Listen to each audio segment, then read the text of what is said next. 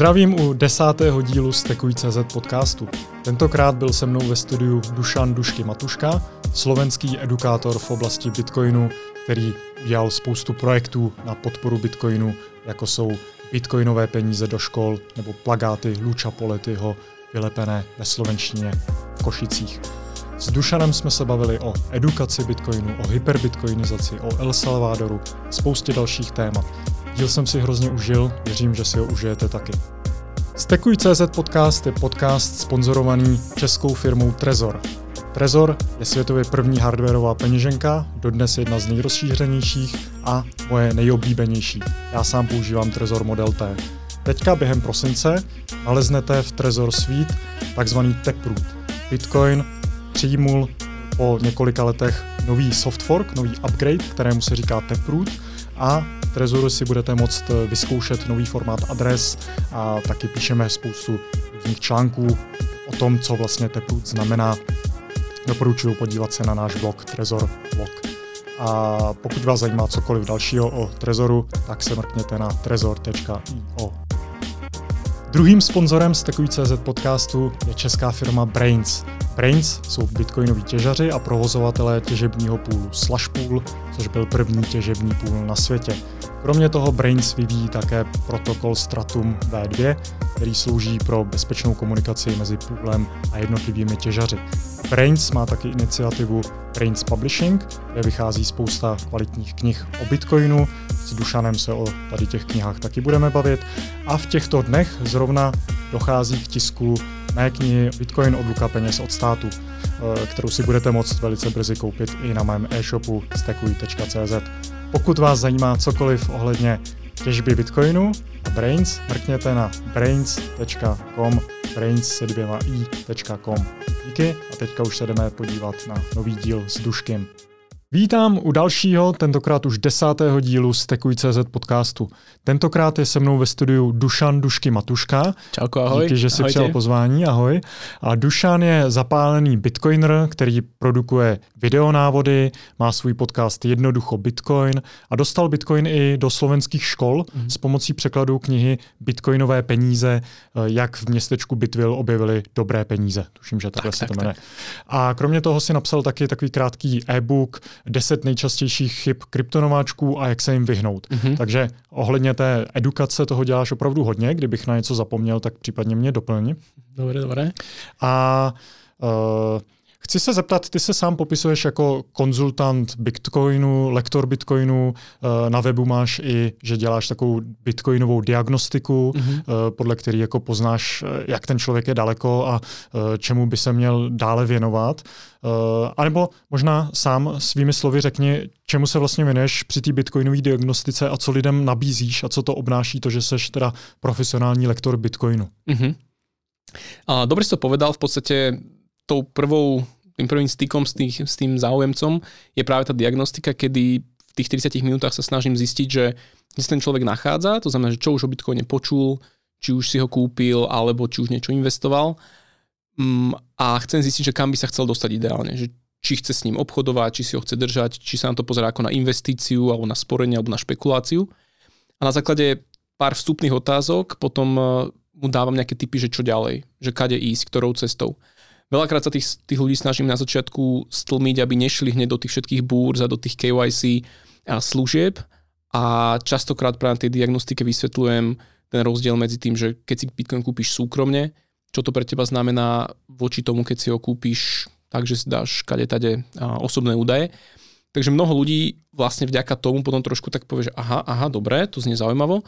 A začne sa viac pozerať na tie možnosti toho súkromného nákupu a plus im častokrát, častokrát ozrejmím tú bezpečnosť toho držania Bitcoinu. To znamená a nejaké custody služby versus Trezor versus akože self, self-hosted veci. A toto sú také dva hlavné momenty. To znamená, v krátkosti im poviem o tom, kde Bitcoin nakúpiť, kde ho storovať a už potom ten človek sa rozhodne kade ísť. A častokrát potom tí ľudia, akože pokračujeme v tej spolupráci a robím už takú, že volám to, že Bitcoin Masterclass.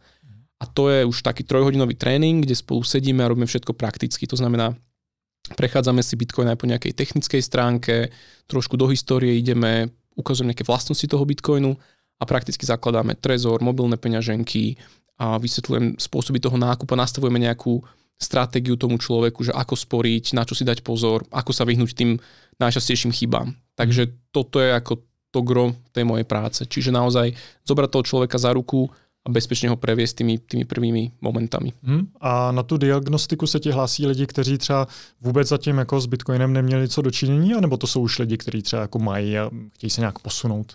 Prevažne sú to úplní nováčikovia, ktorí len o Bitcoine počuli a chcú nejak sa dostať dnu a nechcú robiť tie začiatočnícke chyby. Takže demograficky prevažne sú to, sú to muži a takých niekde okolo 40, niekedy aj 50 roční, takže niekedy čo neviem, podnikatelia, ale mám veľa aj študentov a plus najstaršieho klienta, čo mám, 73 ročný pán, bývalý doktor, teraz už na dôchodku, pracoval v Rakúsku a neskutočný, neskutočný uh, človek, takže fakt na sebe maká tak, tak vlastně ta demografie je naozaj taká široká. Mm-hmm. Ale je to zajímavé, že uh, je, jsou to muži okolo 40, taky řekněme, mm. že to nejsou úplně jako nejmladší lidi, že to nejsou jako okolo 20. Ja... Hej, no občas, občas aj takýchto, ale, ale prevažne sú to už ľudia, ktorí už zarábajú, už sú nejak ekonomicky činní a pozerajú sa na to, že čo s, tým, čo s tými svojimi úsporami robiť. Uh-huh. Pretože začínajú vnímať, že tá inflácia im postupne žerie tie peniaze a, a vidia hmm. ten Bitcoin jako alternativu. Jo, já to taky eh, vnímám, že úplně ta jako nejmladší generace eh, ještě na Bitcoin zase tak možná neslyší, hmm. protože nepřemýšlí možná ještě o úsporách, o budoucnosti, jako o té další budoucnosti, o povaze peněz. Hmm. Teďka jsem eh, v týdnu mluvil na jednom pražském gymnáziu a byla to skupinatka tak 30 až 50 lidí, 18 letých zhruba. Hmm a asi dva lidi měli jako nějakou zkušenost s Bitcoinem, hm. což mě překvapilo. Myslel jsem, že to bude mnohem víc. To by se já povedal, no. A jenom jeden s Lightning Network potom. Mm-hmm. Uh, ale paradoxně ne ani s shitcoinama. Prostě celá ta oblast jim byla nějaká jako neznámá, což hmm. jako, je paradoxní. Já to vidím všude. Mně přijde, hmm. že prostě Bitcoin uh, a jako kryptoměny obecně, že jsou prostě hrozný mainstream už, že to hmm. prostě na to narážím úplně všude, jako proti situaci před pár lety ale někteří, jako některá demografie je tím prostě úplně netknutá. Mm-hmm. To, je, to je fascinující. My žijeme aj v tej bubline našej, mm. ja už tiež sa stretávam s ľuďmi, ktorí s tým Bitcoinom robia non-stop, takže si tak aj častokrát myslím, že už je to všade, ale potom sa práve stretnem s nejakými ľuďmi mimo tej mojej bubliny a stále zistujem, že aký, akože není to ešte taký mainstream, ako by som povedal. Respektive uh, já se lidí nejradši ptám, kdo provedl bitcoinovou transakci. Ona je jedna věc, že možná o bitcoinu slyšeli, mm-hmm. třeba si poslechli nějaký podcast, někde si o tom něco přečetli, ale uh, jako za takovou prvotní známku toho, že někdo je jakoby bitcoiner nebo mm-hmm. prostě něco s bitcoinem si zkusil, je, že provedl nějakou transakci. Hej, a to se přihlásili právě asi dva lidi z 50, mm-hmm. což mě jako překvapilo. Jasne. No, nicméně zpátky k tobě a k tvým aktivitám. Eh, ty máš na webu, že by si chtěl okolo roku 2030 naučit eh, zhruba 100 milionů lidí na bitcoin, mm-hmm. což je eh, jako hezký číslo, hezky ambiciozní. Jak toho chceš dosáhnout? Hej, no ja keď som sa nad tým tak zamýšľal, to bolo, keď prišla korona, minulý rok, niekedy začiatkom roka, tak som tak zamýšľal, že, že už by som rád, chcel, chcel by som mať ten Bitcoin ako nejaký full time, chcel by som sa tomu venovať naplno. Zamýšľal som sa, že čo je pre mňa také dôležité, alebo čo by som chcel kby, tak zanechať za sebou alebo vytvoriť. A pre mňa tá edukácia je to gro, akože to je to, čomu sa venujem naplno a čo chcem odovzdať. A veľmi sú pre mňa fascinujúce alebo, alebo zaujímavé krajiny, kde majú vysokú mieru inflácie. A, a tam si myslím, že ten Bitcoin vie najviac pomôcť v ochrane toho, toho ich majetku. Lebo oni sa vôbec nepýtajú, že prečo Bitcoin, prečo mám digitálne peniaze, ale oni sa pýtajú, ako ho získať, ako, ako si ho sporiť, kde ho uložiť, lebo rozumejú tomu use caseu. A, a to je práve to, čo ma fascinuje a práve tam som si povedal, že chcel by som vymyslieť vlastne nejakú, nejakú stratégiu k tomu, ako týmto ľuďom ten Bitcoin dať do ruky, ako im dať uh, materiály v ich jazyku, veľmi jednoduché, ako pomôcť tú infraštruktúru v ich krajinách vlastne vybudovať. A mám takú dlhodobú víziu, že v týchto desiatich rokoch e, urobiť v podstate takú bitcoinovú nadáciu, ktorá by tie peniaze z toho ekosystému smerovala práve do takýchto infraštruktúrálnych projektov. Naučiť tých ľudí aj trošku takému etickému vexlovaniu a pomôcť tam možno atm vybaviť, edukáciu a tak ďalej. A prečo 100 miliónov? Lebo chcel som dať taký cieľ, ktorý ma podnieti myslieť úplne inak. Keby to bolo menšie číslo, tak si poviem, že až to nejak štandardne dám, ale pri tých 100 miliónoch, keby ten mozog sa mi zapína, že dobre, že to musím urobiť nejak úplne inak, že nejak, nejaký leverage nájsť, ktorý, ktorý to vlastne bude vedieť, alebo bude byť schopný delivernúť toto číslo. Uh-huh. Takže dlhšie som nad tým sedel a teda tá cesta, tá cesta je taká, že v najbehom možno nejakých 3-4 rokov by som chcel tú nadáciu nejak dať dokopy a, a, s, a s ňou potom robiť tie projekty v tých rôznych krajinách. Čo bolo pre mňa inšpiráciou, bola, bola uh, charita, ktorá sa volá Charity Water. Ja tam prispievam mm. už nejaký rok a oni robia vyslovené projekty na, na pitnú vodu v rôznych krajinách. A perfektne majú, majú vymyslený akože ten donate systém a, a celkovo akože celú tú operatívu tej, tej nadácie. A toto bolo pre mňa takou inšpiráciou, že také niečo by som chcel len teda v Bitcoine pre krajiny, kde im krachuje mena. Hmm. Uh, to znamená, že e, by to byly edukativní projekty pravděpodobně v angličtině, případně v nějakých jako místních jazycích? Skôr v tých miestnych jazykoch. Uh-huh. Vidím veľkú, veľkú výhodu pri edukácii takých tých lokálnych, lokálnych ľudí, ktorí sa budú venovať na tej lokálnej úrovni. A to napríklad môžeme vidieť aj tu v Československu, že Bitcoinový kanál Kicomov má obrovský following, preto lebo je lokalizovaný, lebo je česko-slovenský. A pretože keby som si povedal, že áno, urobím nejaký anglický kanál a anglické education, lebo tam je to kopec. Mhm. Ale skôr mi ide o to, že keby inšpirovať alebo podporiť aj tých edukátorov v rôznych častiach sveta, aby vo svojich lokálnych jazykoch robili, alebo tí, aby tie svoje komunity zasiahli. A to si myslím, že môže mať oveľa lepší efekt, než sa urobiť, než, urobiť než také centralizované veľké v angličtine. A máš vytipovaný, vytipovaný nějaký země, jako na který bych se chtěl zaměřit? No, dosť ma fascinuje Venezuela, keďže som sa aj venoval, čo týka nejakého štúdia a komunikácie a s ľuďmi, čo tam žili, robili, pracovali. Takže toto, aj keď tam tá bezpečnosť je, je aká mm. je, čiže neviem, ako tam, čo sa týka projektov. A plus uh, bol som v komunikácii s pár ľuďmi z Libanonu, mm. keďže tam im vlastne tiež uh, mena extrémne v minulom roku akože krachla, krachovala. Takže toto sú také dve krajiny, a, ale myslím, že kým sa do toho pustím, tak už oveľa viac krajín bude zažívať jo. väčšiu infláciu. Jo. Já se taky ptám, protože uh, třeba celá Jižní Amerika v podstatě mluví španělsky, mm-hmm. že to není až zase tak jako komplikovaný jazyk a toho obsahu se tam tvoří taky hodně. Uh, ten El Salvador třeba mm-hmm. je právě španělsky mluvící země a v Africe taky hodně mluví, hodně zemí a hodně lidí mluví anglicky. Mm-hmm. Jako Nigérie má prostě oficiální jazyk angličtinu. Uh, ale je pravda, že eh, v tady těch jazycích prostě toho obsahu je fakt hodně. Mm-hmm.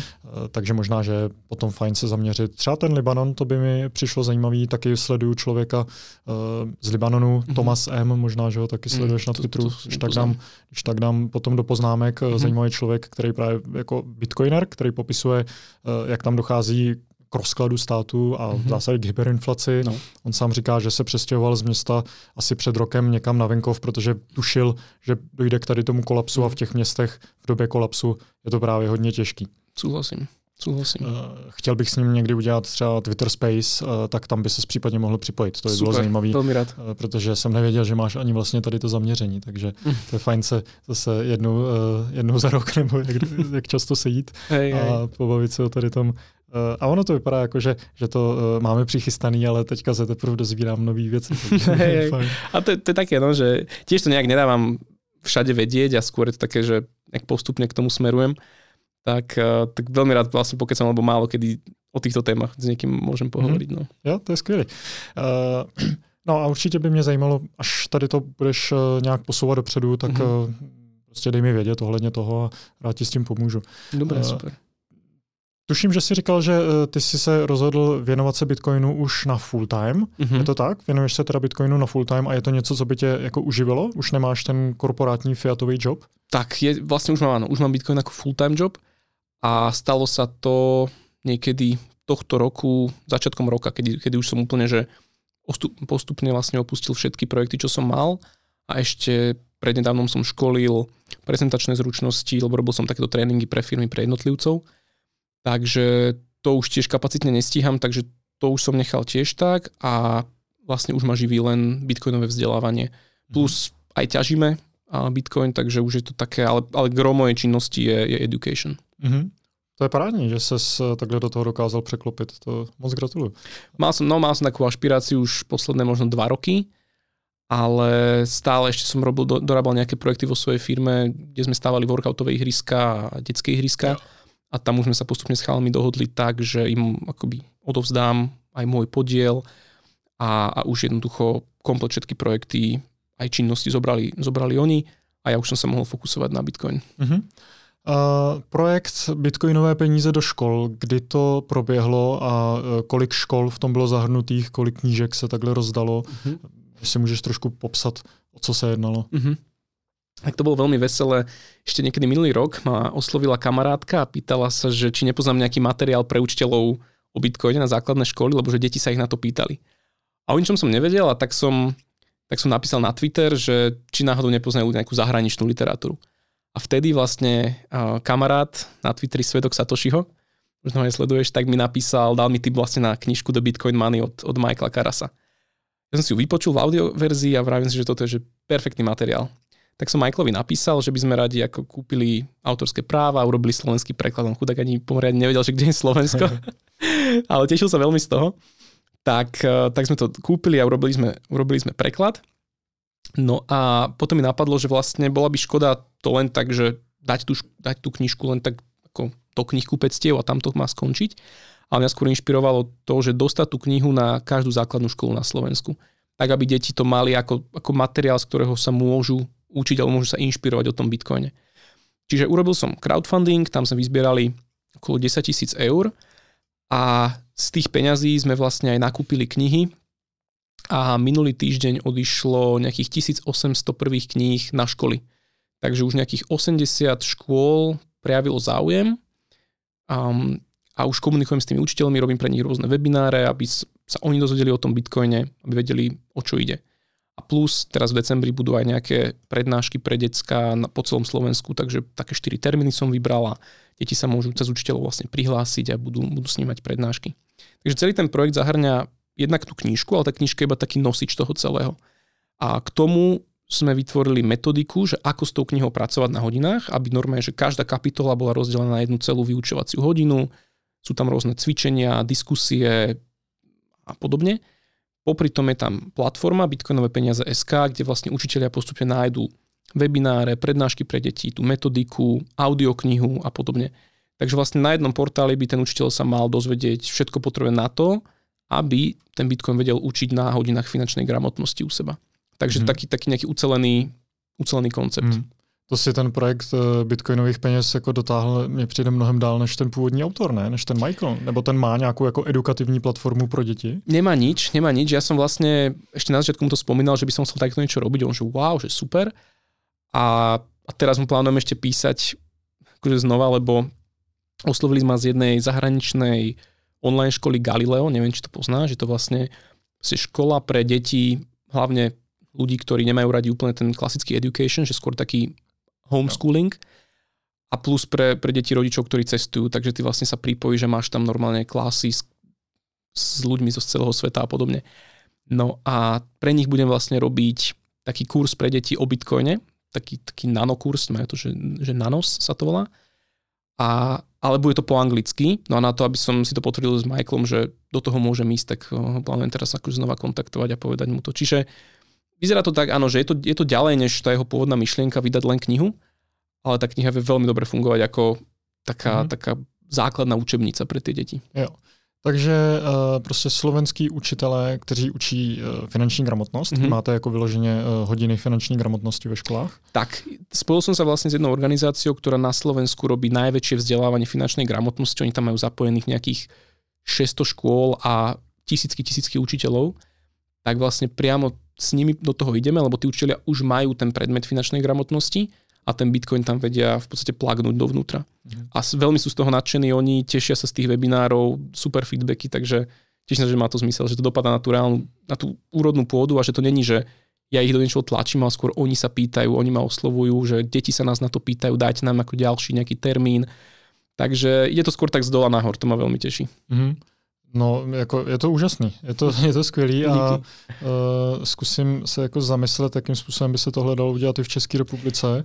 Ja si myslím, že sa to dá úplne zduplikovať a Přesně. veľmi rád open sourcenem v podstate metodiku, a, ja neviem, kóda na tú stránku, či dá sa urobiť úplne, že česká verzia, české texty, len treba niekoho, kto bude s tým, s tým pracovať ďalej. Mm. A, a, ale myslím, že to nebude problém potom. Že keď mhm. dotiahneme mm. tú slovenskú časť, tak urobiť copy-paste v Čechách je si myslím, že oveľa jednoduchšie potom. Jo.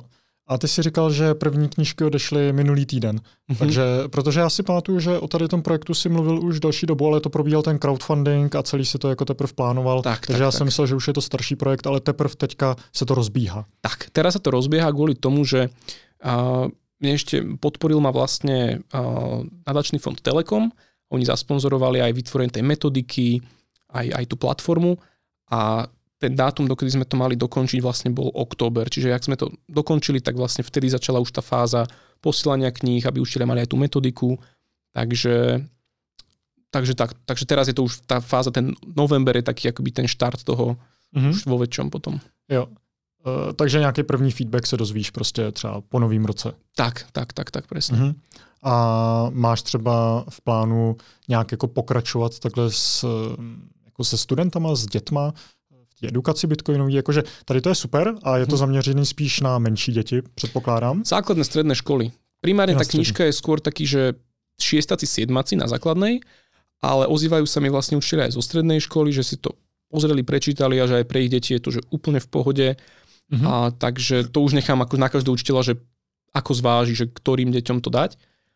Ale keď som aj teraz robil nejaké prednášky pre, pre decka, tak uh, stredné školy tam boli často a oni úplne, že jo. fungujú aj základky. Čiže je to, je to vlastně aj pre základné, aj pre střední školy. Mm-hmm. Uh, podle mě je potom zásadní, a není to jen jako studentů, ale u všech lidí, prostě nějak si to ošahat, že? Mm-hmm. jak jsem říkal, prostě kdo provedl tu bitcoinovou transakci. Uh, tak se možná chci zeptat, jakým způsobem ty teďka onboarduješ lidi do bitcoinu a co doporučuješ lidem jako ty první jako praktické kroky? Mm-hmm. No ja som si vlastne teraz urobil taký malý bitcoinový Lightning ATM, Uh-huh. A to, je, to som si urobil tiež taká open source, open source projekt. A není to Bleskomat? Není to Bleskomat, je to vlastne, nazvem to vlastne, že konkurencia Bleskomatu. Okay. 3D tlačený case, v podstate dokopy náklady nejakých 80 eur. A ja, čo nie som úplne uh, programátor, tak som to tiež vedel zvládnuť, takže dá sa to. A mám to vyslovené na workshopy onboardovacie, kde s človekom založíme Lightning peňaženku a tam si aj reálne za mince vlastne kúpi svoje prvé satoshi. Takže teraz, jak e, snáď už korona o nejaký čas tu nebude, tak už tých workshopov budem môcť robiť viac. No ale pri tom onboardingu zameriavam sa na to, že vysvetľujem samozrejme že on-chain, aby ten človek skúsil tú on-chain transakciu, ale veľmi rýchlo aj ten Lightning budávam vlastne v tom danom momente. A používam na to primárne Blue Wallet, lebo veľmi sa mi páči jednoduchosť, e, že v jednej peňaženke máš aj aj oddelené, že ten človek mentálne chápe, že aha, toto je on-chain, to funguje na tej nultej alebo na tej prvej vrstve, toto je layer 2, vieš to tam pekne nabiť, ale vždy vysvetlím aj to, že je to custodial ten Lightning, ako náhle ten človek už chce ísť ďalej, tak už potom dám Breeze, Phoenix, vysvetlím rozdiely. Ale na ten onboarding pre úplných nováčikov a Blue Wallet je super. Tak mm-hmm. som dokonca onboardol môjho barbera a vždy mu platím v Satoshi cez Lightning za, za účes, za strich. Jo, uh, souhlasím jako onboarding rovnou do Lightningu s vysvětlením toho, že ale máme jakoby ten on-chain a většinou lidi, co slyšeli o Bitcoinu, tak slyšeli jako třeba o, uh, o tom, že ty bloky trvají 10 minut, že je to drahý, že mm-hmm. je to mhm. třeba neekolo- neekologický a takovýhle prostě řeči okolo toho. Takže jako s on-chainem většinou jsou seznámení, ale u Lightningu se setkám s tím, že prostě ty lidi vůbec, jako vůbec no, jsem jasně. o tom nikdy neslyšel, vůbec. ale má to potom takový ten krásný wow efekt, uh, když jako pošleš tu transakci, mají to tam za sekundu, nic to v podstatě nestálo, je to no. peer-to-peer a řeknu prostě bylo by jedno, kdybyste teďka byli v Austrálii, protože by to mělo úplně stejné vlastnosti. Tak, tak to tak. má jako krásný wow efekt. A uh, bylo by super, kdyby se tady ty automaty, jako ať už je to bleskomat nebo prostě nějaký uh, do-it-yourself věcičky rozšířily právě například třeba do těch škol, ale tam mm-hmm. je mhm. otázka, jak eh, si nezačneš narážet na nějaký jako AML mm-hmm. zákony a nevím, prostě nějaký licenco, pro nějaký požadavky na licence mm-hmm. a tak dále, protože to by bylo právě jako krásný, aby si to mohli ošahat, aby do toho prostě dali jako nějakých 10 korun. Mm-hmm. Prostě o nic nepřijdou, ale fakt si to jako otestují. No, tak doufejme, že tímhle směrem by se to dalo pohnout. Nevím, jak jako na Slovensku, jaká ta legislativa. Tady jsem to, tady když jsem se ptal lidí od eh, Bleskomatu a uh, asi ještě nějakých dalších, tak uh, asi to nějakým způsobem půjde do nějaký menší částky, mm-hmm. ale problém je, že ty vlastně nemáš jak moc jako dokázat kdo jsou ty klienti a jestli tam mm-hmm. prostě neházejí furt jako další a další peníze a je to pořád trošku jako na důvěře, že ten úředník bude benevolentní. No, mm-hmm. tak mhm. to se trošku obávám. A potom jakoby uh, otázka, aby ne, někdo nebyl jako proaktivní a nechtěl KYC jako za to, že si tam hodíš 10 korun. No. Tak to býva, no, že tá, tá regulácia vie úplne stopnúť inováciu a edukáciu. Mm.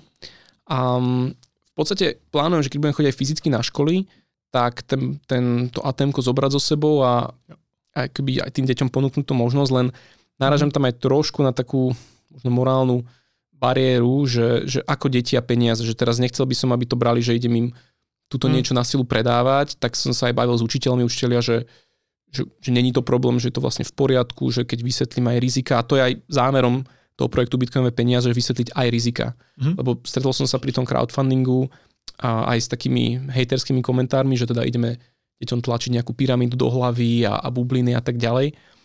Ale vždy som to vysvetloval, že, že cieľom je porozumieť peniazom, prečo Bitcoin vznikol a ukázať aj tie možné rizika.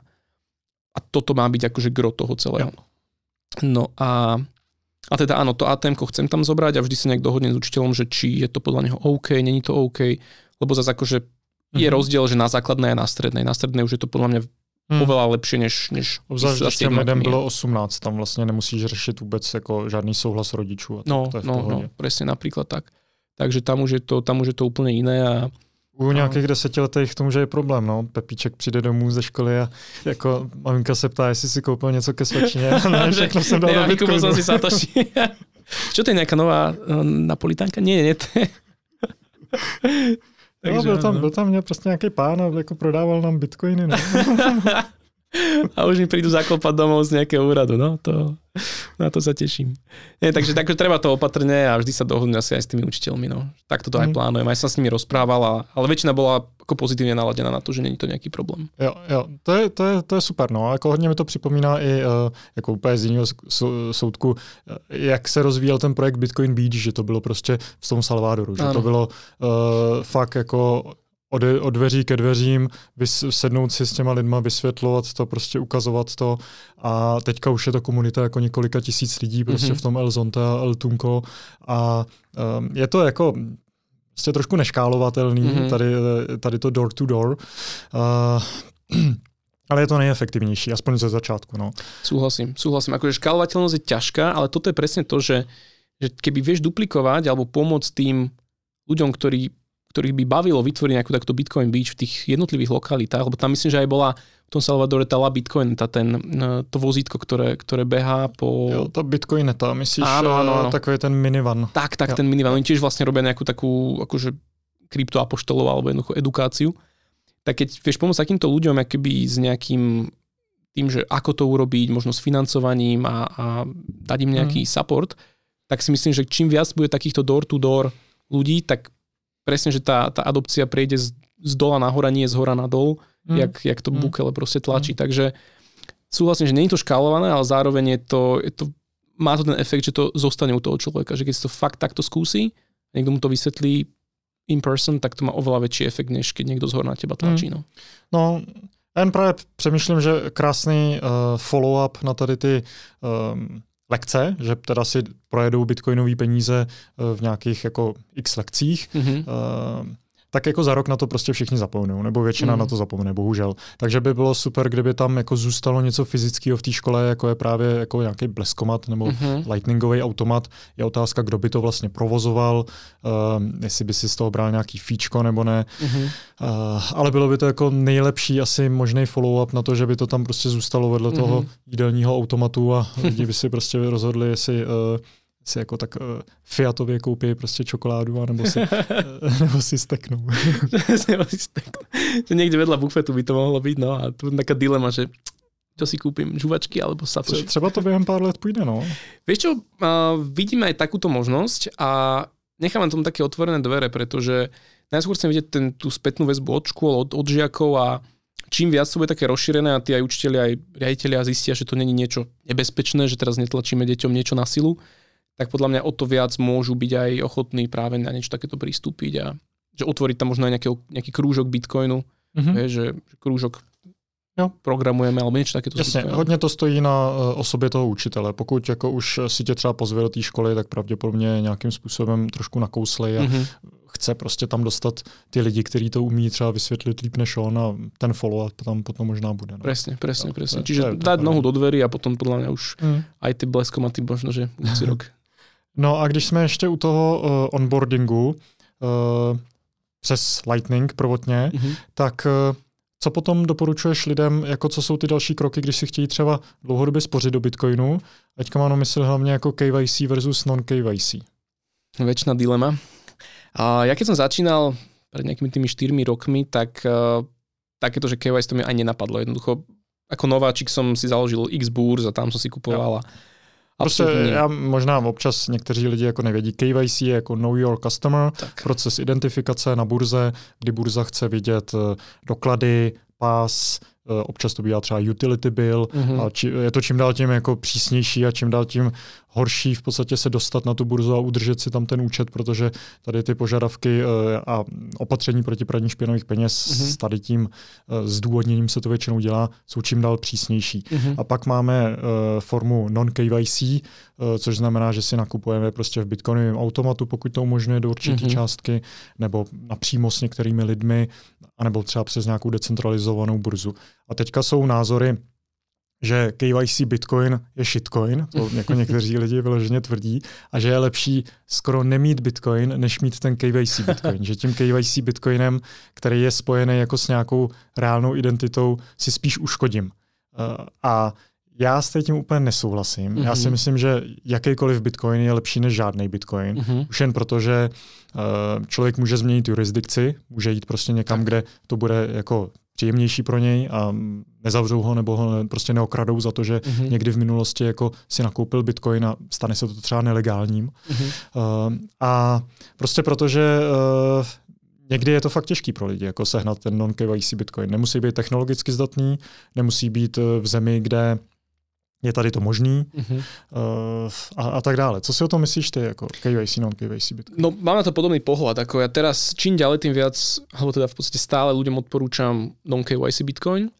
a idem na to tak, uh, snažím sa porozumieť ich motiváciám, že teda čo chcú od toho Bitcoinu mať, čo je pre nich dôležité, lebo ja zvyknem hovoriť, že pri nákupe sú také tri faktory. Jeden je cena, taký trojuholník vždy im kreslím, že cena, komfort a súkromie. A teda pri tej cene to bol ten môj začiatok a mnohých ľudí začiatok, že chcem kúpiť čo najlacnejšie. Je mi jedno, či je to KYC, non-KYC, proste na, za najlacnejšiu cenu. Pre mnohých je ten komfort, to znamená, že nie sú technicky zdatní a chcú to mať easy na tri kliky. No a potom je to súkromie. A ja im vlastne vysvetľujem, prečo už dneska pre mňa osobne to súkromie je priorita a vysvetlím tým tie, možné rizika, čo ich čaká a tak ďalej. A väčšina ľudí následne, keď im toto poviem, tak tiež si povie, že uh-huh, tak poďme tou non-KYC cestou. Takže nejdem ako keby na nich nejak tlačiť, ale skôr im vysvetlím tie rizika, benefity a oni sami sa rozumú na tú non-KYC a už potom urobia tu ten extra effort, že povedzme naučia sa s tou decentralizovanou burzou alebo idú do toho kryptovexu, do tej skupiny a tam tradujú nejakým spôsobom, namiesto toho, aby išli nejakou tou ľahšou cestou. A tiež súhlasím s tým, že, že mať Bitcoin je lepšie ako ho nemať, pretože ak, ak tá motivácia človeka je ochrana pred infláciou, tak aj KYC Bitcoin ti to splní. Samozrejme, mu potom ešte hovorím, že tak ako chcete mať naozaj, že, že jednoducho nikto ti na ho nesiahne, tak ešte ho vybrať k sebe na trezor. Mm-hmm. A presne tá zmena jurisdikcie je taká tá final option, že keď už na teba je moc tlačená a zistuješ, že uha, tak tu to nebude OK, tak ideš do Portugalska. Mám viacerých takých klientov, ktorí zobrali celú rodinu a išli no na pol roka do Portugalska. Tam teraz žijú a jednoducho, keď im tam prebehne daňová rezidencia, tak to tam zdania oficiálne. Akože, a tým pádom vytiahnu tie peniaze, potom si keď tak môžu kúpiť ten non-KYC bitcoin a tak ďalej. Mm-hmm. Takže... A aká je tá daň v Portugalsku? Po roku držania 0%. Aha, no. to je príjemný. No, no, no, akože super. Musíš tam rok bydlet teda. Je to aj nie, že rok, e, pri, po pol roku akoby trvalého pobytu um, akoby môžeš získať tú daňovú rezidenciu v danej krajine, ale je tam viacero faktorov. Tam sa prihľada na to, že kde je akože stredisko životných záujmov sa to volá. Mm. A, a teda keď, keď píšeš slovenskej vláde, že teda nebudeš daniť podľa slovenskej legislatívy, ale podľa, podľa tej lokálnej, tak uh, oni môžu skúmať, že kde máš rodinu, kde máš firmu, kde trávíš čas a tak ďalej. Ale teda polročný pobyt mimo Slovenska, alebo teda Českej republiky, je jedna z prvotných akoby, podmienok na to, aby si tam, aby si mohol mať inde daňovú rezidenciu. Uh-huh. Takže to už je skôr taká otázka na právnikov, účtovníkov, ale, ale teda dá sa to zmeniť a potom ty vieš ušetriť ako dosť veľké peniaze na tom. Jo, hej, že... jo. Jenom zdůrazním, že uh, ani jeden z nás není dana, daňař nebo ano, právník, ano, ano, takže souhlasím, to není daňový poradenství, uh, jenom tip, kam se případně podívat a probrat to se svým daňovým poradcem. Tak, tak, tak, tak, presne. Čiže moja motivácia je vždy človeku vysvetliť ten non-KYC prístup, snažiť sa ho namotivovať na to, nie ho akože zhejtovať, že ide na burzu a teraz ho poslať do prdele, jak sa častokrát v mnohých skupinách stáva, že chudák nováčik nevie, čo má hmm. robiť hmm. a potom ľudia zhejtujú, že chce ísť na nejaký Binance alebo na nejaký Coinbase alebo kamkoľvek. Takže skôr ako motivovať toho človeka, ukázať mu tú cestu, ale ak sa sám rozhodne, že to súkromie není pre mňa priorita, chce mať Bitcoin, nezhejtujem ho za to, pomôžem mu s tým a jednoducho akože urobím to tak, aby ja som bol v bezpečí, aby neurobil nejakú, nejakú jo, chybu. Aby si to aspoň stáhl z burzy. Tak, to je, a to je úplná priorita, samozrejme. Presne mm-hmm. tak. Založiť trezor, stiahnuť preč a byť self-custody. Jo. A ty si zmínil skupinu CryptoVexel, mm-hmm. to je na Facebooku. Uh, ja aj na Facebooku, ale skôr som teraz myslel uh, Lightning Vexel na signály, mm-hmm. čo je vlastne skupina, kde na signály ľudia tiež medzi sebou obchodujú. Takýchto skupín, čo už viem, vzniká viacero a sú to skôr také nejaké uzavretejšie komunity, kde tí ľudia sa navzájom poznajú a kúpujú, predajú Bitcoin primárne cez Lightning. Čiže povedzme, pošlu si na Revolut Fiat a cez Lightning uh, bitcoiny a jednoducho je to vybavené za 5 minút hotovo. Mm-hmm. Čiže vznikajú viaceré takéto skupiny a, a pár klientov odporúčam do týchto skupín. A ako náhle sú prijatí, tak môžu tam už akože tradovať a je to pre nich veľmi fajn cesta ako stekovať s zachovaním anonymity za, za menšie sumy bez toho, aby si museli ísť do ATMK dávať tam minimálne 100 eur alebo koľko. Mm. Hej? Lebo ATMK na Slovensku, neviem, ako to teraz v Čechách, ale na Slovensku už za chvíľu a vlastne budeš musieť robiť KYC od 0 eur. Od 0. No. Mm. Čo je dosť drsné a, a to je podľa mňa jeden z takých, že veľmi nešťastných krokov za poslednú dobu, čo, som, čo, čo v Bitcoine je. Tady, co vím, tak by to snad do nějakých 25 tisíc korun mělo být pořád uh, bez identifikace, jenom mm-hmm. s telefonním číslem. Budeme chodit do Čech nakupovat. Mm. Uh, a používáš pořád BISK? Doporučuješ lidem BISK? Uh, BISK doporučujem, aj keď vždy vysvetlím samozrejme nejaké drawbacks, hlavne za nejaká technická náročnosť toho bisku, lebo robiť s ním pre úplného nováčika je to trošku overkill. A musí sa naučiť s tým pracovať, ako ja som k tomu aj urobil také dvojhodinové video, čiže to tým klientom dávam. Ale, a plus im teda vysvetľujem, že OK, už musia mať nejaký bitcoin na to, aby tam vytvorili trade, lebo tam potrebuješ dať depozit a tak ďalej. Ale čo som prekvapený, že mnoho klientov sa preto rozhodne, čo je super, dávam im v tom plný support ja teraz už BISK používam menej, skoro vôbec, lebo už ten Bitcoin, nazvem to, že, tak, že, že akože si zarábam, čiže už ho nemusím nejakým hm. spôsobom kupovať napriamo a teda s BISKom robím už teraz pomenej, ale stále to považujem za jednu z top technológií v Bitcoine, čo je pre non-KYC. Jo. Akorát teďka je to dobrý, že uh, fíčka jsou malý, ale mm-hmm. když vyrostly fíčka na jaře, tak jako používat BISK a doporučovat lidem, jako aby si zkusili BISK, když tam máš tu prvotní, uh, ty tam můžeš začátku nakoupit jenom milion satoshi, tuším, setinu bitcoinu. Mm, když nemáš... Je to, už je to tisíc, jiný? Tisícina, myslím, že teraz je. Tisícina bitcoinu. Mm-hmm. Takže 100 tisíc satoshi. Tak. Tak to je úplně... už, je to, už je to super, no. A ono to predtým ne, ne, bolo... to je na nic. Jako, že musíš eh, jako první nákup musíš koupit prostě tisícinu bitcoinu. Ne, mě jde, mě jde o to, mě jde o to uh, no maximum. Mě jde o maximum, který můžeš nakoupit poprvé. Protože maximum, potom fíčka jsou vysoký. Že? Uh, maximum je 0, 0,01. Áno, áno, jo, jednu stotinu max. Milión. Ale problém bol pre nováčikov, že minimum bolo tiež dosť vysoké, myslím, že 0,06, dokonca 6 stotín. Jo. A tým pádom tí ľudia keby nechceli toľko na začiatku kupovať. Čiže BISK vlastne znížil toto to, to minimálne fíčko, ten minimálny nákup. A tým pádom pre nováčikov je to v pohode, že kúpiť si za 50 eur bitcoin alebo čo. Jo, ale No tak teďka jsou ty fíčka dobrý, ale na jaře byl problém, že by si to samý dal na fíčkách, protože tam máš uh, asi tři on-chainové transakce, ještě to jsou multisigy. Keď si market uh, maker, tak je to jedna on-chainová, keď si hmm. taker, tak tři, myslím. Ale ty musíš být taker jako první, tuším. Uh, nemusíš. No, ty musíš být taker u někoho, kdo má ten signed account, aby tě podepsal, že jo? Protože no, ak chceš zvýšiť ten, ten limit, no, tak áno. Což většinou chceš. Mm, a, hej. Jako, to byl, to byl mm, můj problém, který jsem s tím měl a uh, nějakých jako lidí, se kterými mm-hmm. jsem to řešil a doporučoval jsem jim BISK, že jsme narazili na to, že člověk chtěl jako nakoupit uh, docela hodně, mm-hmm. tady mohl nakoupit jenom ten milion satoshi, setinu bitcoinu, ano. na poplatkách to stálo relativně docela dost, jako mm-hmm. třeba 7%, uh, a musel být taker, aby bylo jistý, že mu podepíšou ten account mm-hmm. a pak musel ještě měsíc čekat na to, aby mohl pořádně začít teda teprve nakupovat. Hej, no ja som robil takú službu na svojich workshopoch, že som uh, vždy robil, uh, myslím, že makera.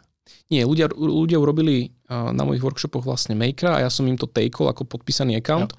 takže rovno boli aj oni podpísaní a nedával som im tam akože žiadne fíčko, čiže akože takýto benefit som, som dával. To je hezký, to a, je hezká služba. No a pár ľudí som takto vlastne onboardol, čiže to je možno niečo, čo tiež ako taký giving back to community, že by som mohol obnoviť, že nejak, mm-hmm. kto by chcel robiť s BISKom, tak by som takto nejaké trady jo. mohol porobiť. E, každopádně pro ty, kdo neznají BISK, ty na to máš e, vysvětlovací videa, že jo, videonávody máš. Mám, mám jeden nový platený kurz, ten dvojhodinový a potom mám aj nejaké videá, ktoré vysvetľujú, že ako ušetriť na fíčkach, ako, ako proste to ešte zlacniť všetky tie transakcie, že kedy robiť transakcie, ako si sledovať fíčka na výberoch a tak ďalej. Mm, nalinkuju na to. Mm-hmm. Jo.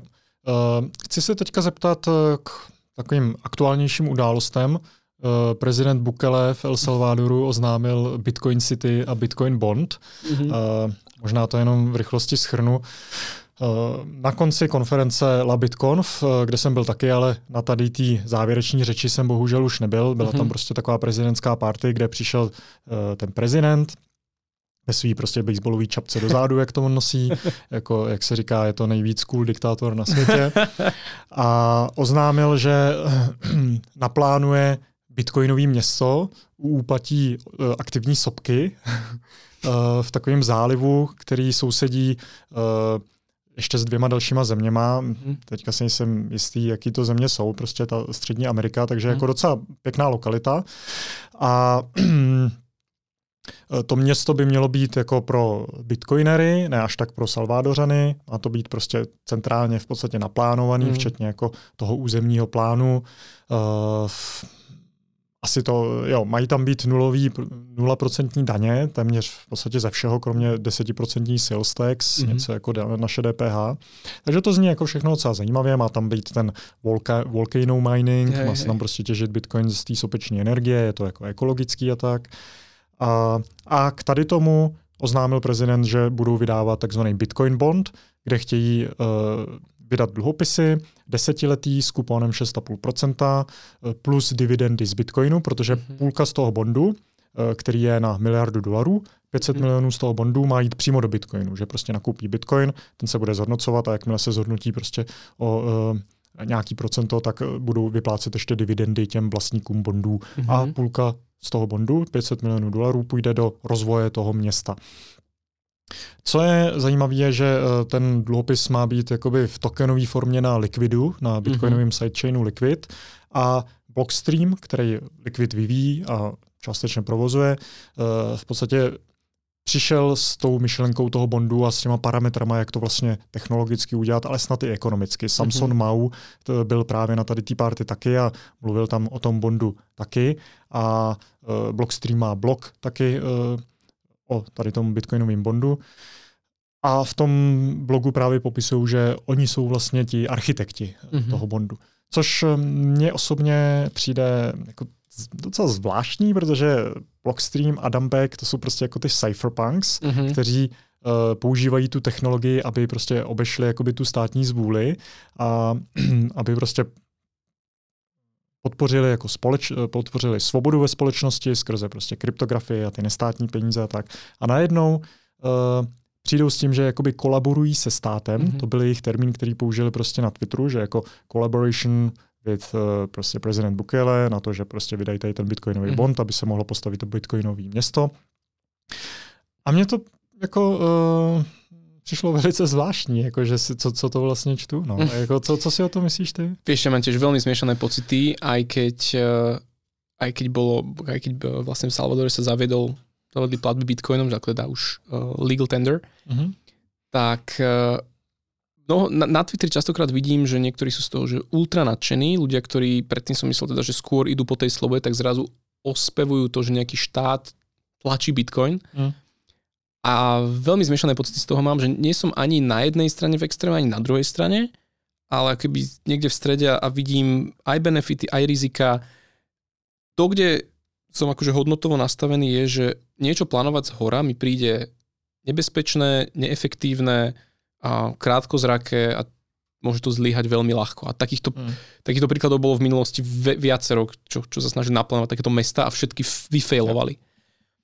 A, takže, takže som z toho aj ja taký akože zmetený a skôr sa bojím, že môže to mať, že keď to nedopadne dobre, tak je to taký precedens, pretože že všade inde, kde sa, kde by sa niečo podobné rozvíjalo nejak zo spodu, tak skôr to bude kritizované, že znova to vyfailuje, že to neúspeje. Takže myslím si, že to môže byť akoby taká, nie že pasca, ale by som nazval, že, že, že keď, to, keď to nedopadne jednoducho dobre, tak, eh, tak to vie byť ostro kritizované aj v budúcnosti, keď niečo potom by sa dialo mm-hmm. práve už akože bottom up, že yep. zo spodu. Mm, pripomína mi to, alebo čo by bolo fajn, keby to bolo skoro jak v Atlas Shrugged, že Gald's Gatch, mm. kde sa akože ľudia zhrkli sami a jednoducho budovali si svoju nejakú komunitu a obchodovali zla, so zlatom a tak. To by sa mi páčilo oveľa viac. A a preto som tuto taký, že skôr, skôr mi to prípada ako taký honeypot, že jednoducho keď sa nás zhorknú bitcoinery, tak môže tam prísť, akože môže, pre niekoho by to tak zaujímavé na to nejak zautočiť alebo zobrať za, rukojem, za rukojemníkov tých ľudí a mm-hmm. ťahať z nich bitcoiny, že možno je dosť rizikové tam vôbec žiť. Hej? Jo.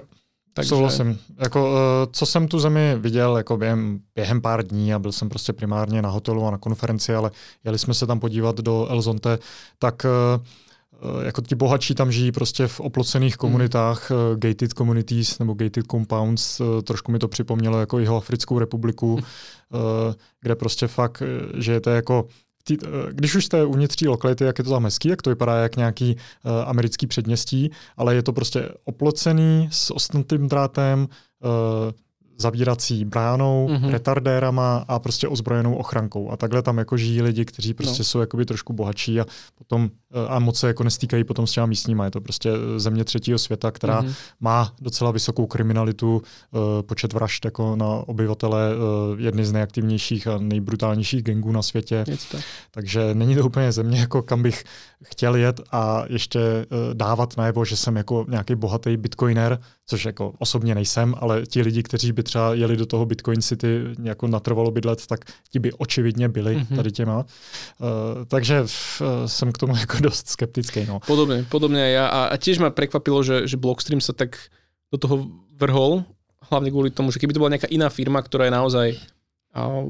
KYC a robia so štátom, tak akože mm. pochopím to mentálne, ale tu mi to príde tak, taká kognitívna dizonancia, taký rozpor, že Cypherpunks so štátom kooperovať, je, príde mi to zvláštne. Mm. Akože je to, myslím si, že nevyhnutné, že postupne štáty budú nabiehať na Bitcoin, či, či to, si to prajeme alebo nie.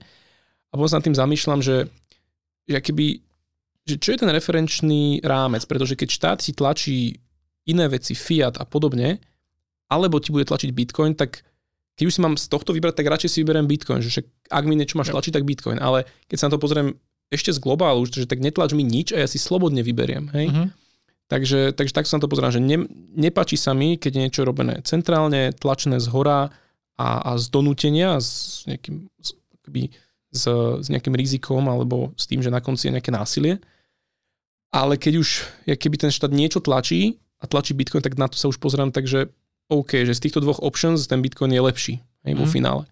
Ale ako hovorím, presne ak ty nejak, že som toho, z toho zmetený, tak nejak napomedzi, že jo. nie som jo. z toho ani nadšený, ani úplne, jo. že...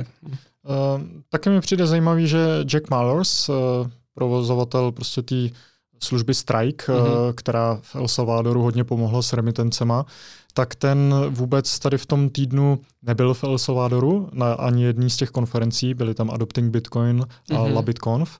Uh, Mallers tam nebyl, Strike tam neměl žádný zastoupení a co jsem prohlížel Mallersův Twitter, tak on se k Salvadoru nevyjadřuje už několik týdnů, ne měsíců a Malers byl ten, uh, který oznamoval uh, na Miami konferenci. Na vlastně, v no. Miami, že Salvador přijímá Bitcoin jako zákonný platidlo. Takže mm-hmm. on byl jako docela napojený na prezidenta, mluvil s ním ano. osobně jako uh, docela dlouze, sám to popisoval v některých podcastech a najednou se k tomu úplně přestal vyjadřovat.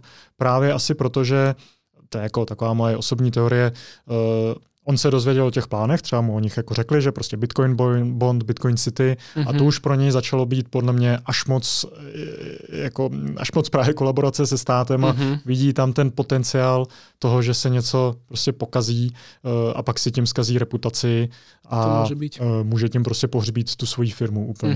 Mm-hmm. Právě v Salvadoru se stýkají jakoby dvě formy bitcoinizace, ta ze spoda, jako Jack Mallers a Strike a Bitcoin Beach a tady ta prostě edukace, iniciativa ze spoda, mm-hmm. Jednání prostě s těma místníma, jako s obyčejnýma lidma, kteří si doteď neměli jako jak spořit a uh, platili šílený peníze za remitance a Bitcoin mm-hmm. jim jako fakt něco nabízí a drží si to sami, anebo v té kolaborativní peněžence, co právě vyvíjí Bitcoin Beach. A pak ta cesta ze zhora, kde je to takhle natlačený, že je to zákonný platidlo. To si myslím, že ještě bylo docela dobrý, s tím jako relativně souhlasím, protože tím nenahradili dolar, ale dali tu opci, ano, že přesně. prostě můžeš používat bitcoin nebo dolar. Uh, a pak už jako přes trošku zvláštní jako eh, veřejný projekty, ve kterých se začne točit jako hodně peněz, mm-hmm. jako je právě Wallet, hrozně netransparentní, ty ATM taky, uh, hrozně jako nespolehlivý, když ti tím někdo platí. My jsme to prostě viděli jako na Trezor stánku, že když někdo přišel Chivo Wallet, tak jsme si říkali, to, to bude zase průser, protože prostě to vůbec to? jako neprocházelo. Uh, ono to funguje prostě Chivo Wallet, mm-hmm. uh, není to open source, má to nějaký prostě jako vlastní protokol a jako dostat ty bitcoiny ven je docela porod národ. To je ako... A sú tam reálne kanály akože medzi Čivom a Čivom, alebo je to normálne ako nejaká centralizovaná databáza? No, to jako nevíme úplně. Uh, možná, že to je centralizovaná databáze, protože to myslím rozebíral i Aaron van Wirdum, tam nemá žádný fíčka. Mm-hmm. Ani jako uh, jeden Satoshi, jako máš u Lightning Network. Tak to, to smrdí. Uh, ale že... je to, uh, jako, je těžký se dozvědět, jak to vlastně funguje, protože je to celý zavřený mm-hmm. uh, spolu to funguje jako krásně, ale jakmile chceš poslat třeba do nějaký voleto v Satoshi nebo něčeho takového, tak jako najednou máš problém mm-hmm. a stane se třeba to, že ta Chivo Wallet ukáže, že to odešlo a tobě nic nepřijde. a prostě nevíš. Tak jako uh, to to generuje docela blbý situace potom. Tak no. to je dosť blbé, blbé na adopciu, no, že keď to sa začne diať medzi ľuďmi, tak ta dôvera není tak úplně to máš, to máš právě čivovolit, pak mhm. máš uh, nakupování bitcoinů jako za státní peníze, jak prostě Bukle říká, jako, uh, že kupuje DIP a tak. Teraz tak nějakých jako... dalších 100 bitcoinů koupil, myslím, včera. No, no. jsem se nevšel, no. no. Tak uh, vůbec nevíš, jako, kdo ty bitcoiny vlastně drží, uh-huh. za mhm. jaký peníze to kupuje, pravděpodobně jako zdaní to je. Uh-huh. Uh, jakým způsobem je to zabezpečený a co by se stalo, kdyby Bukele prostě uh, prohrál volby třeba, mm-hmm. jako jakým způsobem to předá dál. Podle mě by si to prostě odnesl jako sebou někam do Švýcarska. To se může stát. Uh, další věc je právě to Bitcoin City a ten Bitcoin Bond, kde zase prostě bude běhat hodně peněz. Transparence podle mě bude minimální. Mm-hmm. A jako někteří jsou z tady toho nadšení, protože jako vidí po těch třeba osmi letech, co jsou jako v Bitcoinu, že konečně jako ten Bitcoin se začíná prosazovat mm-hmm. a uh, úplně zahazují jakýkoliv kritický myšlení ohledně toho, jako kdo to vlastně prosazuje, co je to za zemi, jaká, jakou ta země má historii, a že je to prostě stát, jako mm-hmm. principiálně. I kdyby tohle dělalo Švýcarsko nebo Lichtensteinsko, tak bych tomu taky nevěřil, protože stát má prostě ty motivace jiný než Presne. ten soukromý sektor, než ta společnost. Štát chce prežiť, tak jako každý živý organismus a priorita akože ľuďom mať dobré není úplně akože hmm. Jo. Není priorita. Takže... To, to, takže já tam prostě fandím těm iniciativám ze spoda mm. a jsem uh, opatrný fandit těm iniciativám, iniciativám ze zhora. Úplně souhlasím. Doufám, že tady ten, doufám, že se jako uh, lidi jako Adam Beck a Samson prostě na tady tom nějak nespálí, to by byla velká škoda. Mm. A že to případně přehodnotí, pokud prostě uvidí, že ta transparence tam jako je nedostatečná. Jo, jako jsem na to zvedavý, budeme to sledovat, no. Uh, no a taky mi to uh, připomnělo to, že uh, ta bitcoinizace nebo hyperbitcoinizace um, nebude úplně jako přímočará cesta k tomu, že jako všichni začneme používat ty dobrý peníze a všem nám bude líp, ale bude hodně uh, jako nekalých hráčů, kteří se mm-hmm. na tom mhm. budou chtít nějak přiživit a budou se tvářit jako, že jsou, že jsou naši, že jsou prostě na té naší straně. A myslím si, že to prostě jak jedna Bukele a v vláda El Salvadoru, což je vlastně to samé, mm-hmm. tak eh, to asi uvidíme i v dalších zemích potom. No. A uh, bude, to, bude to Messi a Uh, jednoduše ta hyperbitcoinizace prostě uh, bude tam hodně velká takzvaná ta fog of war, že prostě jako nevíš, co se vlastně jako pořádně děje a čemu jakoby máš fandit mm-hmm. a zdravá skepse. Vždycky zdravá skepse by měla být na místě. Presne tak. A, a zamýšľal sa nad tým, že aké sú motivácie tých jednotlivých hráčov. Že podľa mňa to ti vie dosť veľa povedať. Jednoducho, ak niekto sedí vo vláde a, a príliš keby podporuje ten Bitcoin, tak presne mať tú zdravú skepsu, že čo môže byť ten ďalší jeho krok, alebo kam to môže smerovať. A takisto aj, aj u nás na Slovensku, že niektorí veľmi radi, že pomáhajú, že poďme pomôcť finančnej správe a štátu, že porozumieť tomu Bitcoinu. Znova je taká otázka, že chceme to, nechceme to, že, že ako pomáhať tým, ktorí vo finále nechcú, aby ten Bitcoin úplne uspel, to tiež nemyslím si, že akože dobrá stratégia. Že ja si myslím, že ten Bitcoin akoby na to, aby uspel, nepotrebuje jednak takýto marketing z hora alebo tie tlaky z hora. Mm. Pretože ak, ak naozaj to má byť technológia, ktorá nám má priniesť slobodu a má byť, má byť anti-fragile, tak jednoducho nepotrebuje ani tie štáty, aj tie útoky tých štátov by mal odolať. Hej? Ak my budeme tvrdiť, že ale my musíme so štátom kolaborovať, aby to celé uspelo, tak potom ako ten Bitcoin neúspel už z princípu. Mm. Hej? Takže yep. jo, súhlasím, veľká skepsa a nech ľudia sa zamýšľajú nad tými motiváciami mm-hmm. tých jednotlivých hráčov. A co si vůbec myslíš o tom termínu hyperbitcoinizace a o té teorii, že jako bitcoin se prostě může stát jako těma nestátníma globálníma penězma? Uh, jako zajímavost je, že tady ten termín je někdy z roku asi 2014 13 mm-hmm. Daniel Kraviš z Nakamoto Institute jako měl článek Hyperbitcoinization, kde to jako tak jako vydefinoval ze začátku a pak se to tak jako různě vrací. Gigi, Michael Saylor mm-hmm. možná taky o tom mluvili. Eh, co, co ty myslíš? Jako, dožijeme se tady té hyperbitcoinizace? Vieš čo, ja si myslím, že áno. Ja si myslím, že áno a ako môj taký, môj taký zámer je dožiť sa, verím, že sa mi to podarí, dožiť sa vyťaženia posledného, uh, posledného bitcoinu. Takže snažím sa robiť preto čo najviac, otužovať sa, dobre sa stravovať, jednoducho prežiť do momentu, kedy, kedy si budem môcť transplantovať orgány a jednoducho možno sa nahrať do cloudu o, nejakých 20-30 rokov alebo, ke, alebo čo. A, takže chcem sa tohto dožiť a myslím si, že v tomto storočí tej hyperbitcoinizácie sa dožijeme. Mm-hmm. Um, to, čo vnímam, napríklad veľmi, veľmi dobre mi padla teraz taká posledná séria, čo som pozeral od, uh, od Majka Malonyho. Neviem, či ty ho poznáš. On, je, on bol ako spolupracovník s Kiyosakim. On mm-hmm. dosť akože zlatú striebru sa venoval a má veľmi takú peknú sériu na YouTube, že The Hidden Secrets of Money a nejakých 10 dielov, každý po nejakej pol hodinke. Veľmi pekne vysvetľuje vlastne od, od Egypta, ako, ako zlato sa, sa stávalo tými dobrými peniazmi a nejaký krach rímskej ríše, hyperinflácie v minulosti a podobne.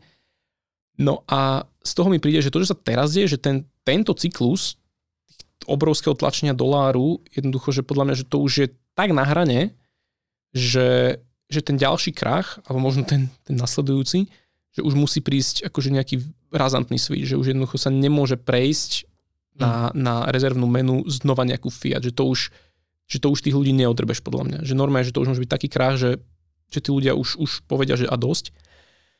A myslím si, že mnohé krajiny potom nabehnú. Na zlatý štandard si myslím, že už až tak nie. Práve kvôli tej globalizácii sveta, kvôli tomu, že, že presúvať zlato a, a, a platiť zlatom jednoducho není to efektívne.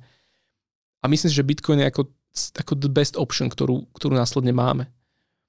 Takže myslím si, že, že štáty, niektoré normálne, a hlavne tie rozvojové, Afrika, Južná Amerika, že začnú prechádzať na Bitcoin standard a možno, že sa inšpirujú aj niektoré západné krajiny, aj keď tam som skôr skeptický, že tam na to budú držať čo najdlhšie sa dá. Hej, mm-hmm. akože Európska únia si myslím, že, že pôjde akože cestou boja, veľmi silného boja proti, proti Bitcoinu a udržania si toho nejakého svojho hegemónie eura a podobne. Hmm. A, takže ja si myslím, že sa toho dožijeme a čo by tomu mohlo zabrániť, si myslím, že, že nejaká naozaj chyba v matematike toho Bitcoinu, čo si myslím, že už je až tak reálna, hmm. reálna vec. Um, takže, takže takto sa na to pozerám. Ako, skôr to beriem ako, ani nie, že či, či to príde, ale skôr otázka času. Yep. Som ready na to, že že v nejakom horizonte, keďže ešte ten boj o ten Bitcoin, alebo o tú, o tú slobodu, bude nachádzať, ešte, ešte sme sa tam vôbec nedostali. Si myslím, že ten, ten hlavný boj bude v najbližších možno 3-5 rokoch. tak si viem si predstaviť, že bude tu nejaké obdobie temna, kedy ten Bitcoin ľudia budú držať, nebudú s ním vôbec hýbať a budú ho mať, že možno pre ďalšiu generáciu, ktorí už sa dostanú do tej hyperbitcoinizácie. Ale Takže to ja platí som... spíš pro ty západní země, myslíš? Skôr áno, skôr áno. Hej, ale mnoho ľudí podľa mňa tým, jak sú už flexibilní, alebo začínajú byť flexibilní, čo sa týka života a práce, tak e, ten odliv ľudí, keď už na nich bude tlačené z hora, podľa mňa bude oveľa väčší než, než v minulosti, kde keď ťa zabetonovali v nejakej socialistickej krajine, tak akože ten odliv bol veľmi slabý, že ten, ten človek hmm. nemohol odísť. Myslím, že dneska to bude, alebo v tejto dobe to môže byť, že, že ten odliv bude rýchlejší a už sa dneska deje.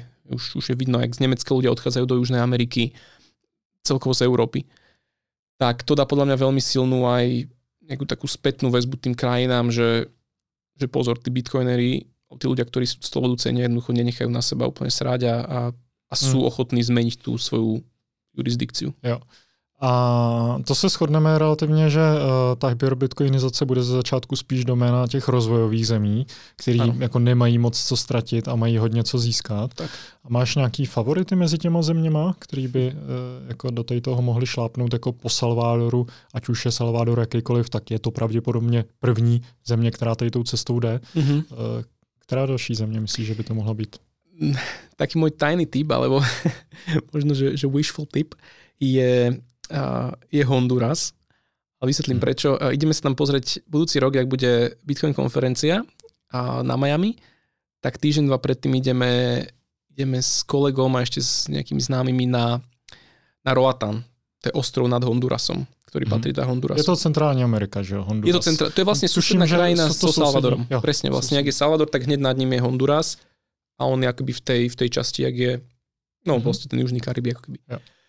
A tak čo by bolo super, keby teda bol to aj Honduras, lebo na tom Roatáne vyzerá, že tam dosť sa teraz rozvíja jednak aj československá komunita, rôzne developerské projekty zaujímavé sa tam stávajú, ten ostrov sa nejakým spôsobom modernizuje, prichádzajú tam veľa, veľa rentierov z Kanady, z Ameriky a je to aj dosť v takej pokojnej časti toho, toho Karibiku, kde už ako nezasahujú tie tajfúny, čo chodia na Floridu a podobne. A plus som aj počul, že že Honduras teda tiež sa pozera na toho svojho suseda Salvador, že OK, že toto by mohla byť tá cesta.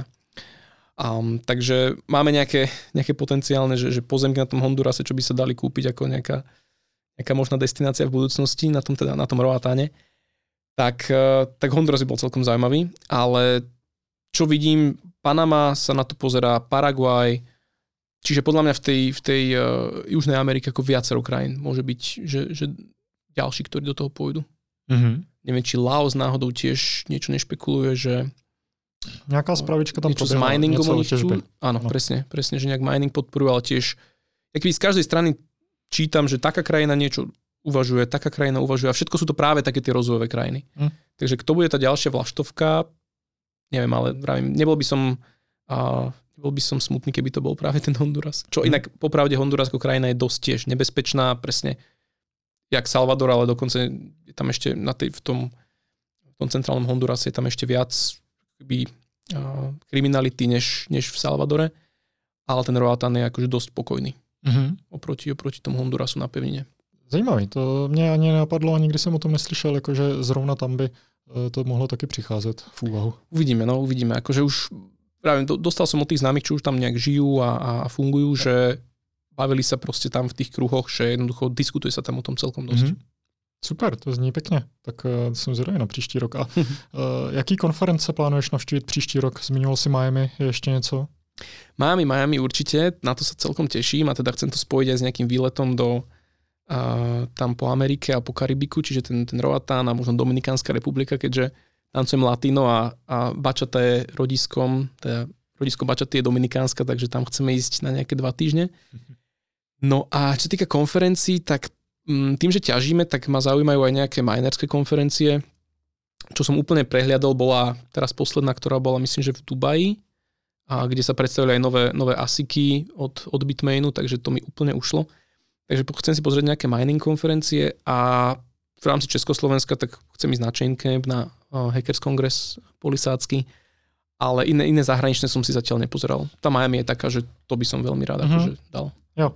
Já jsem se dozvěděl eh, v Salvadoru, že bude nějaká konference v Rakousku, v Innsbrucku. Mm-hmm. Přišel tam k nám na stánek prostě nějaký Rakušan a říkal, že jako bude tady ta konference, a měl tam jako pozvaný docela jako známý jména, ono mm-hmm. samozřejmě má to, být, má to být až v září, má to být až za nějakých uh, téměř rok. Takže, září je který měsíc? Uh, september. september. takže těžko říct, jako co z toho klapne, ale uh, jako hlavního hosta tam chce mít jako Michaela Saylora, což oh. by bylo teda úžasné tady v Evropě. Dobré. Uh, takže uh, to ti určitě případně dám vědět. Super. Zatím se to celý jako plánuje. A pak další konference by měla být tady v Praze od Brains právě těžební. A, uh, počul jsem, ano, chalani hovorili, že něco plánují. Jo. Super. To bude taky hezký a to je přesně pro tebe. Tak tam a ještě v Salvadoru jsem se bavil s člověkem z Hodl Hodl, mm-hmm. kteří dřív eh, pořádali Baltic Honey Badger mm-hmm. a říkal, že teďka teda dva roky to nedělali, ale příští rok už by to chtěli konečně zase udělat. Takže snad bude v Pobaltí zase Baltic Honey Badger. To bola z toho, čo som počul, že jedna akože stop konferencií, čo, čo ľudia zažili. Také som o tom jenom slyšel, no, som tam nebyl. No. Presne, presne. Videl som nejaké prednášky eh, od ľudí, čo tam boli. A teda aj CCC je taká dosť akože riadna konferencia, nie úplne, že Bitcoin related všetko, ale skôr taká akože kryptoanarchia a technológie. Takže na tie C by som možno išiel, ak budú a mm-hmm. hej, ten, ten, ten Honey Badger, keby bol, tak to bol super. Jo. Um, ještě možná k té edukaci, jenom koukám, co jsem si tady napsal za mhm. poznámky a zapomněl jsem se na to je zeptat. Co podle tebe při uh, té edukaci funguje a co naopak ne? Jako jaký formát nebo nějaký přirovnání nebo prostě jak komunikovat Bitcoin? Co jako podle tebe funguje a co ne? Mm-hmm. Ja som postupne zistil, že veľmi dobre funguje, keď idem nie že na masy, že, že nejakú obrovskú prednášku, ale skôr ísť na menšie skupiny až na jednotlivcov. Uvedomil som si, že každý človek, alebo že keď sú ľudia pre-coinery, to tak nazvime, že ešte predtým, než vôbec majú nejaký bitcoin, tak majú nejaké bloky, nejaké presvedčenia, častokrát sú to milné presvedčenia o tom bitcoine. A ja keby ty nevieš, keď rozprávaš na tých ľudí, ty nevieš, kedy koho stratíš, kedy sa ten človek odpovie, lebo si povie, a toto je bullshit, už ho nebudem ďalej počúvať. A keď si v tej komunikácii one-to-one, tak oveľa ľahšie vieš zistiť, že kde ten človek keby má nejakú tú, ten mentálny blok, kde má to presvedčenie milné a vieš to odstrániť a vieš, vieš ísť ďalej. Takže čo zistujem, že funguje jednoducho veľa hovoriť o mýtoch o Bitcoine, veľa hovoriť o tom, o takých tých milných presvedčeniach, ktoré ľudia majú a poukazovať práve na tie opaky, na, akože vysvetľovať a argumentovať veľmi jasne, čisto, bez nejakého FOMO efektu a toto potom ten človek akoby získa dôveru aj v tú technológiu a môže sa hýbať ďalej, lebo najhoršie, čo je, je ísť nejakým, nejakou stratégiou, taký akože nejaký plošný nálet alebo um, snažiť mm. sa akýby toho človeka nejak úplne že, že vyhajpovať na ten Bitcoin, lebo to akože nedopadne dobre. Takže zistil som, že radšej ísť práve cez, akože odstraňovať tie, tie milné presvedčenia, ísť akože veľmi takoutou jasnou argumentáciou, bez nejakých, nejakých takých, a, by som to povedal, proste postranných úmyslov, alebo ako by som nazval. Mm. A... Proste netlačiť to přes ako násilím. Proste, tak, tak, tak, tak, tak, presne, presne toto. A snažiť sa vypočuť tú druhú stranu, lebo oni majú častokrát nejaké dosť validné obavy z toho Bitcoinu a keď, keď tie im vysvetlíš a odstrániš, tak zrazu to je akože jasná cesta. Hej? A prirovnanie, prirovnanie k zlatu častokrát veľmi dobre fungujú. Lebo málo kto ti povie z ľudí, že jednoducho, že zlato je bullshit. Hej? Mm. Že, že zlato, že to nie sú dobré peniaze. A ty, keď vieš pekne ukázať tie paralely zo zlata na Bitcoin, tak ja keby to veľmi jednoducho vie prejsť.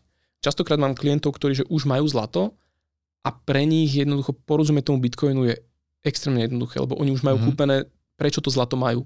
Ochrana proti inflácii, hej, hedge, hedge proti tomu fiat systému. A keď im ukáže, že no jasné, že Bitcoin je to isté, len v takejto podobe plus ešte transportovateľnosť Bitcoinu a overiteľnosť tej vlastnosti, ktoré zlato nemá, tak dobre, tak zrazu akože veľmi jednoducho prejde. A potom už ten človek tým, že je otvorený, už má kúpené to, že prečo, tak už ďalej sám sa vzdeláva, investuje do toho čas.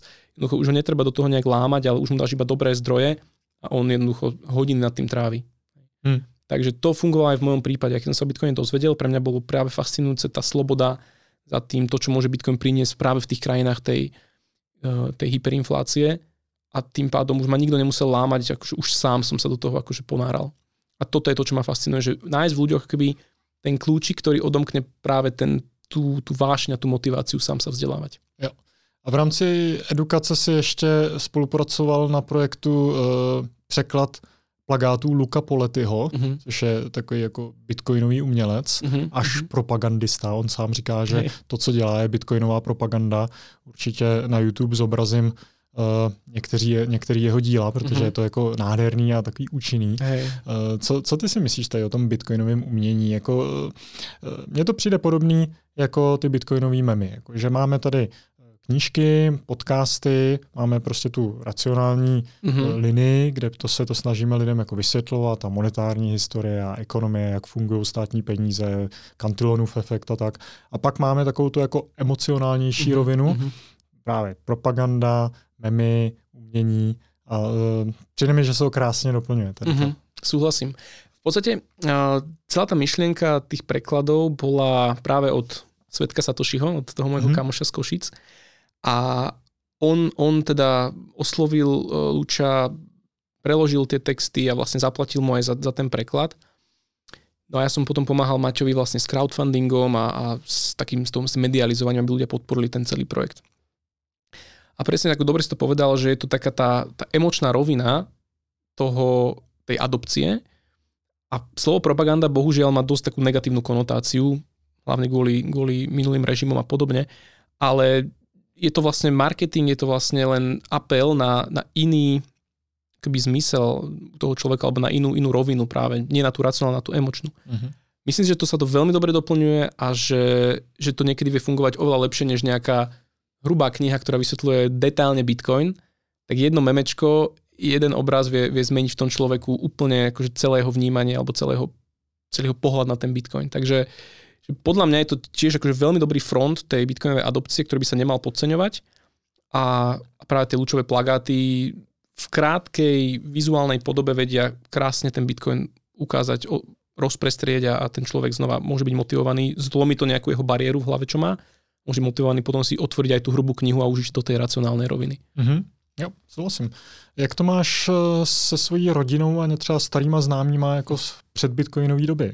Bavil jsi se s nima o Bitcoinu? Už jsou jako orange pilnutí? Anebo, anebo si to tam necháváš, jako že si třeba nechceš uh, zničit vztahy, protože občas to tak bohužel je, že ti lidi jako tě neposlouchají uh, a pak vidí, že to šlo prostě během pár let jako na desetinásobek, tak spíš jakoby, uh, tak zahořknou vůči tobě.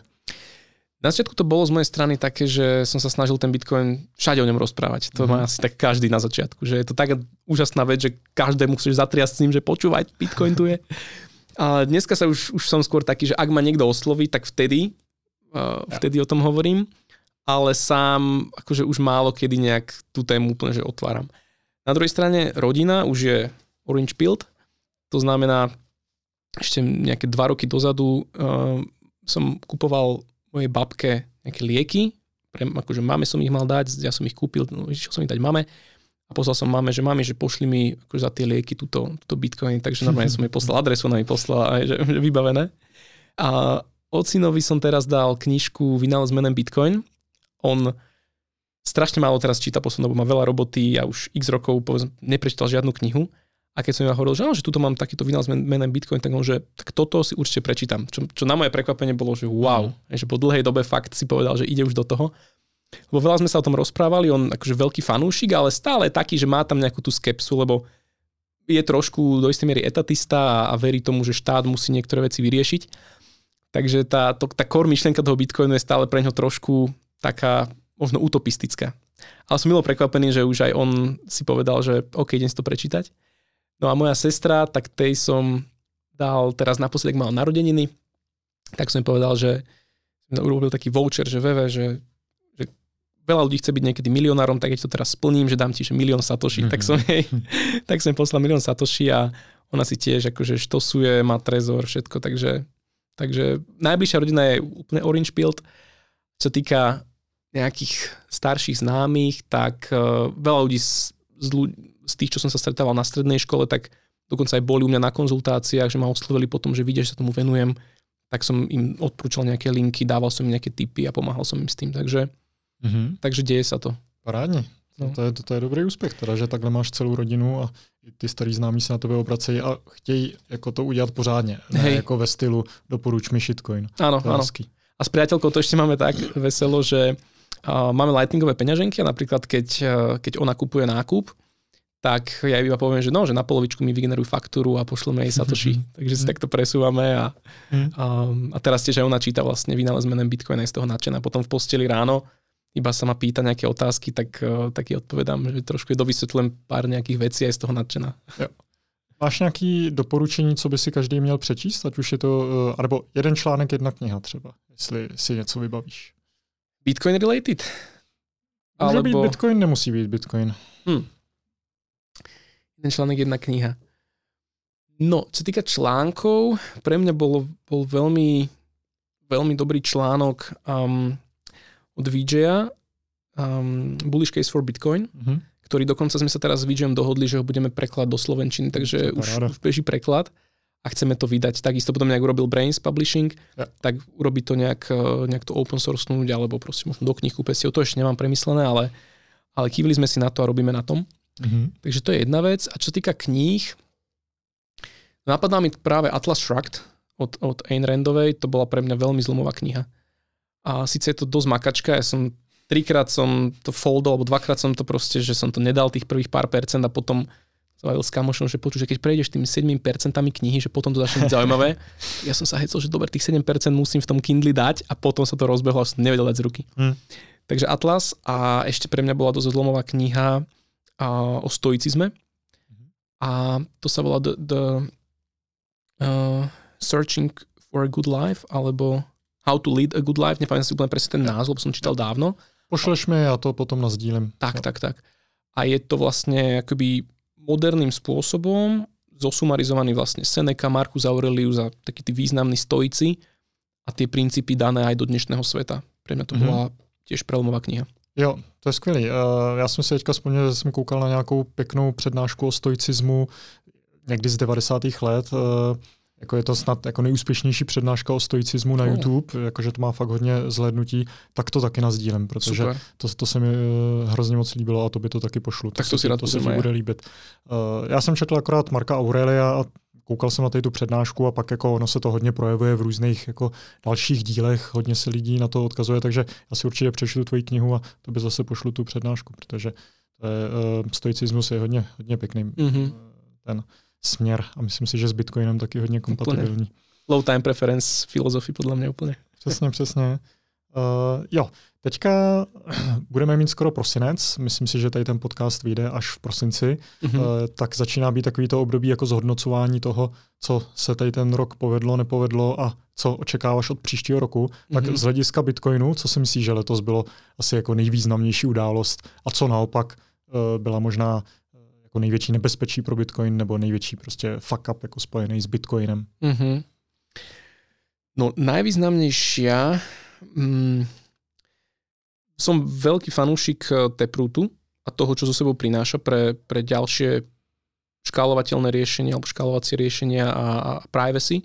Takže to je podľa mňa, že to, že Taproot, Taproot prebehol hladko a je pre mňa akože že super signál, čo to technicky umožní.